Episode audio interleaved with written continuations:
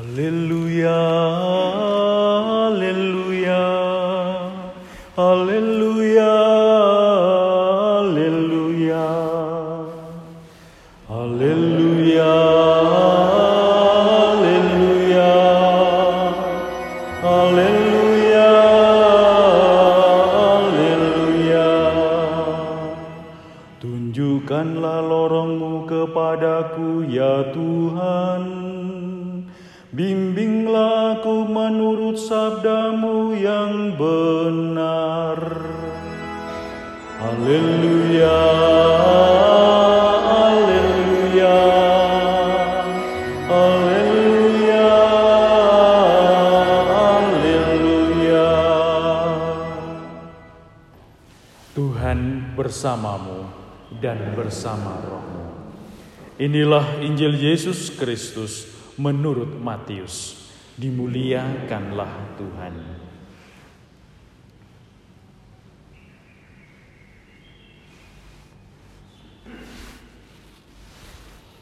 Dalam khotbah di bukit Yesus berkata, "Janganlah kalian menyangka bahwa aku datang untuk meniadakan hukum Taurat atau kitab para nabi.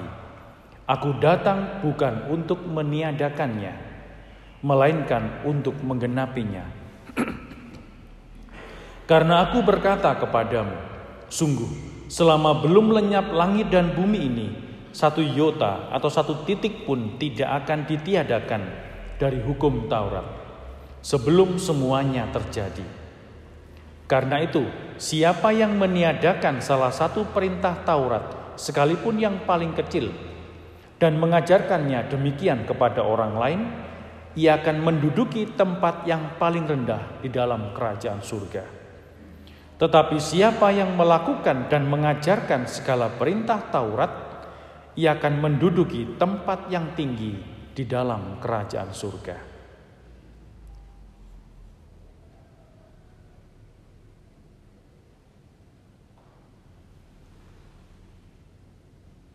Demikianlah Injil Tuhan.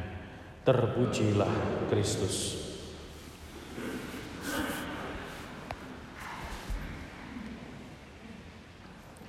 Para saudara terkasih, ceritanya kan tuh gini tuh ceritanya tuh. Tuhan itu mau agar kita ini mengalami kebahagiaan Dia. Maka Tuhan menciptakan kita. Berbagi kebahagiaan. Dia tidak hanya menciptakan kita seperti robot. Baik, bagus, indah, tidak. Diciptakanlah kita secitra dengan Dia. Apa citra kita sama? Apa yang sama kita dengan Tuhan? Kebebasan kehendak kita. Tuhan menciptakan manusia, katakan Tuhan dalam tanda kutip Tuhan menciptakan mainan yang bisa melawan Dia. Kenapa? Karena sama dengan Dia, punya kehendak bebas. Karena itu Tuhan mengundang kita. Dia tidak mewajibkan kita. Dia tidak membuat kita di robot. Tuhan mengundang kita untuk ada dalam hadiratnya, ada dalam kebahagiaan dia. Kamu boleh makan semua ini, tapi pohon tengah itu jangan lo ya. Turuti kata-kata saya, taatilah apa yang saya katakan, maka kamu akan tetap bahagia bersama dengan saya. Itu Tuhan katakan itu, tetapi Tuhan, tetapi manusia karena kehendak bebasnya dia berbuat dosa. Setelah berbuat dosa apakah dibuat mati? Tidak, diampuni. Tuhan marah, diampuni, ayo datang lagi. Saya, apa-apa lah kamu buat dosa, datang sini. Apa-apa datang sini. Melalui para nabi, melalui hakim-hakim, melalui orang-orang yang baik.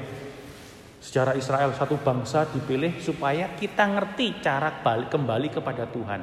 Jek gak ngerti-ngerti, masih gak ngerti-ngerti juga. Sampai dia jadi manusia.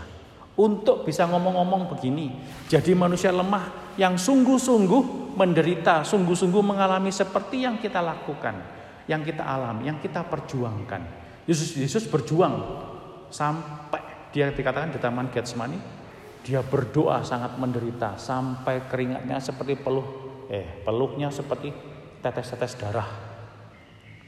Untuk menunjukkan bahwa Allah itu mau loh ngundang kita, ayo kamu datang oh, datanglah sini, tapi berjuang oh, berjuanglah, gitu loh. Udah sampai mati di salib dan bangkit, nunjukkan jalan bahwa manusia kita ini dalam kelemahan, dalam dosa bisa loh tetap setia kepada Tuhan dan mengalahkan dosa. Cek jatuh dalam dosa lagi. Diutuslah Roh Kudus, ya kan? Itu kan kita peringati kemarin toh, Pentakosta. Masih juga dibuat Roh Kudus dikekep roh, dikekep itu apa ya? Kekep tuh ini seperti kemarin tuh loh. Ini ini air, eh air, api ditutup gitu loh, dikekep tuh dipegang erat, ditutupi semua sehingga rahmat Roh Kudus tidak bisa menggerakkan kita. Tuhan tidak menyerah. Tuhan memberkati tubuh dan eh roti dan anggur jadi yang rah dari dia sendiri yang bisa menguatkan kita secara jasmani. Kalau orang komuni kan jasmani itu terima tubuh Kristus amin itu kita hayati. Tapi itu tidak tidak tiba-tiba membuat kita jadi baik menjadi kuat tidak.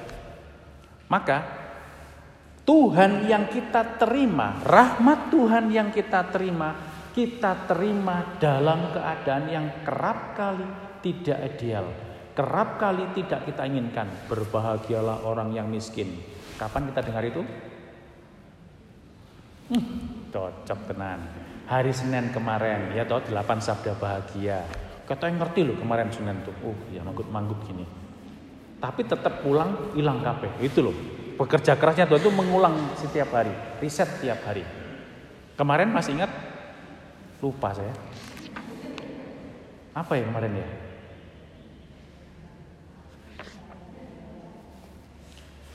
Kalau orang menghayati rahmat Tuhan, terus dia punya kekuatan untuk setia, seorang anak yang ujian, masih ingat kemarin? Ujian online, tapi dia tetap berusaha jujur. Dia menjadi terang bagi dunia sekitar dia yang gelap, yang dipenuhi dengan ketidakjujuran, kebohongan, hal-hal yang tidak baik. Semuanya, tapi kalau orang setia, 35 tahun menikah tidak pernah dihargai, tetap setia. Dia menjadi garam dan terang dunia. Meskipun harus jalani salib tiap hari. Nah hal-hal baik ini kalau bangun pagi aja tiap hari ke gereja atau misal online. Tiap hari. Apakah ada yang nanya gini, Romo apakah ke gereja itu wajib? Gak ada yang wajib. Tetapi menjadi aturan, kenapa? Karena itu hal yang baik. Ada satu cerita di satu biara itu ada pas doa, pas mereka doa di biara Buddha itu mereka doa, ada kucing hitam ini ngeong-ngeong, keliling sana, keliling sini, keliling sana, ganggu. Terus satu bantinya bilang, itu ya, tangkap itu kucing hitam itu. Terus diapain banti? Diket di bawah pohon yang gede itu loh, ah, ben lari-lari dia. Ya udah, udah diket, udah Selesai doa, lepasin, dilepaskan lagi. Besok lagi, sore, doa, ngeong-ngeong lagi, sana ke sini. Dikit lagi, eh sini, doa berhenti, sini, ganggu aja. Sana, dikit, oh iya. Tiga kali gitu lagi, besok lagi yang ketiga. Hari keempat, bantinya pinter. Sebelum doa mulai, sini, tugasmu ya, berdua ini. Sebelum kita mulai doa sore, kamu cari kucing itu, ikat sana. Sebelum dia jalan-jalan di depan kita itu ikat di pohon itu. Siap, Ande. Udah, siap. Setiap se mulai sebelum mulai doa, ada dua orang nih nyari kucing tadi itu diikat. Selesai doa, dilepas. Ganti bante, satu dua, mereka tetap terus, matilah kucing itu. Satu hari, satu sore, uh ada keributan sebelum doa.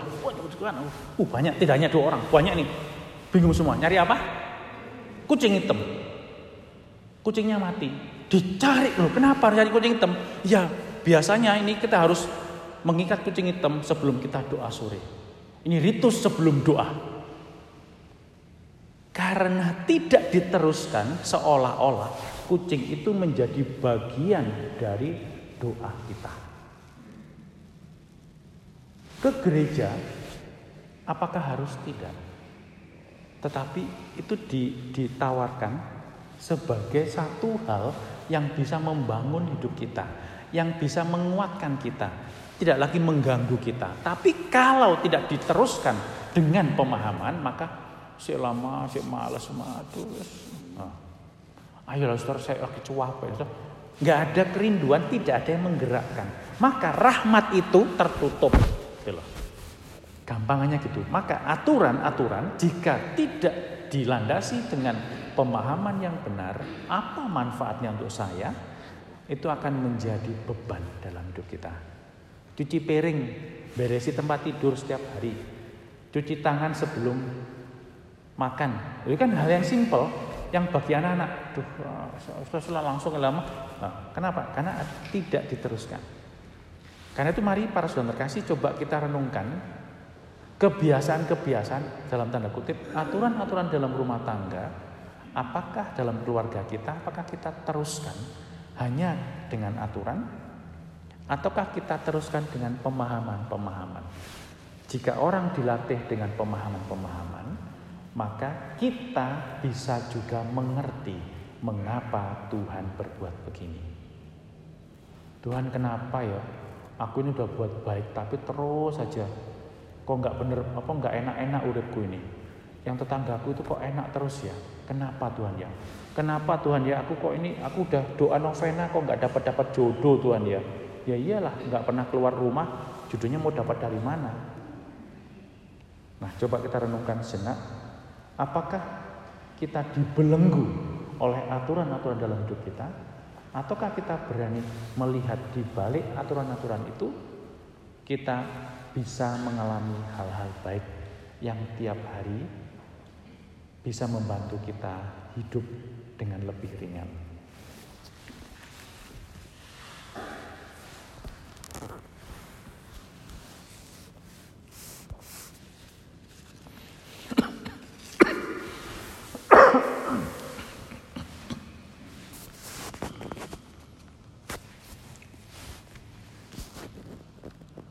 Allah Bapa kami yang Maha Kasih, kami bersyukur terus menerus ke kehadiratmu, karena rahmatmu terus menerus pula kau anugerahkan kepada kami. Kami ingin bersyukur bersama dengan cucu Rex Salvator Kivantara yang berulang tahun kelima hari ini, serta Oma Yohana Wisang Eng Suingo yang juga berulang tahun kelahiran hari ini. Kami bersyukur karena Engkau terus memberkati kami dengan kelimpahan rahmat dan kesehatan serta kegembiraan dalam hidup. Semoga dalam hari-hari hidup mereka selanjutnya mereka senantiasa kau pilih dan kau gunakan sebagai perantara rahmat bagi keluarga dan pembagi kegembiraan juga bagi setiap orang yang mengenal mereka. Allah Bapa kami yang Maha Kasih, ke dalam tanganmu kami ingin terus mempersembahkan saudara kami Didit Henry Purnomo yang sedang sakit dan setiap sanak keluarga kami yang sedang terbaring sakit. Semoga rahmat keterbatasan, kelemahan dan sakit yang masih kau izinkan untuk mereka alami, kau sertai pula dengan rahmat kesabaran, rahmat kekuatan harapan, dan kegembiraan dalam melewati hari-hari hidup mereka Anugerahkanlah rahmat kesembuhan seturut dengan kehendakmu bagi saudara-saudari kami ini. Allah Bapa kami yang Maha Kasih, kami ingin mempersembahkan pula saudara-saudari kami yang telah Engkau panggil menghadap kepadamu, terutama Ibu Wang Chenwu atau Ibu Wulandari, Dominikus Eng Suiteng, Maria Gui Chiu Lui, Canisius Eng Sang Kia, Suster Felix Bong SFIJ, Kakak Marcelinus Sodol, Nana Justina Ubit, Kakek Hajili, Nenek Elisa Una, dan Bang Yanto.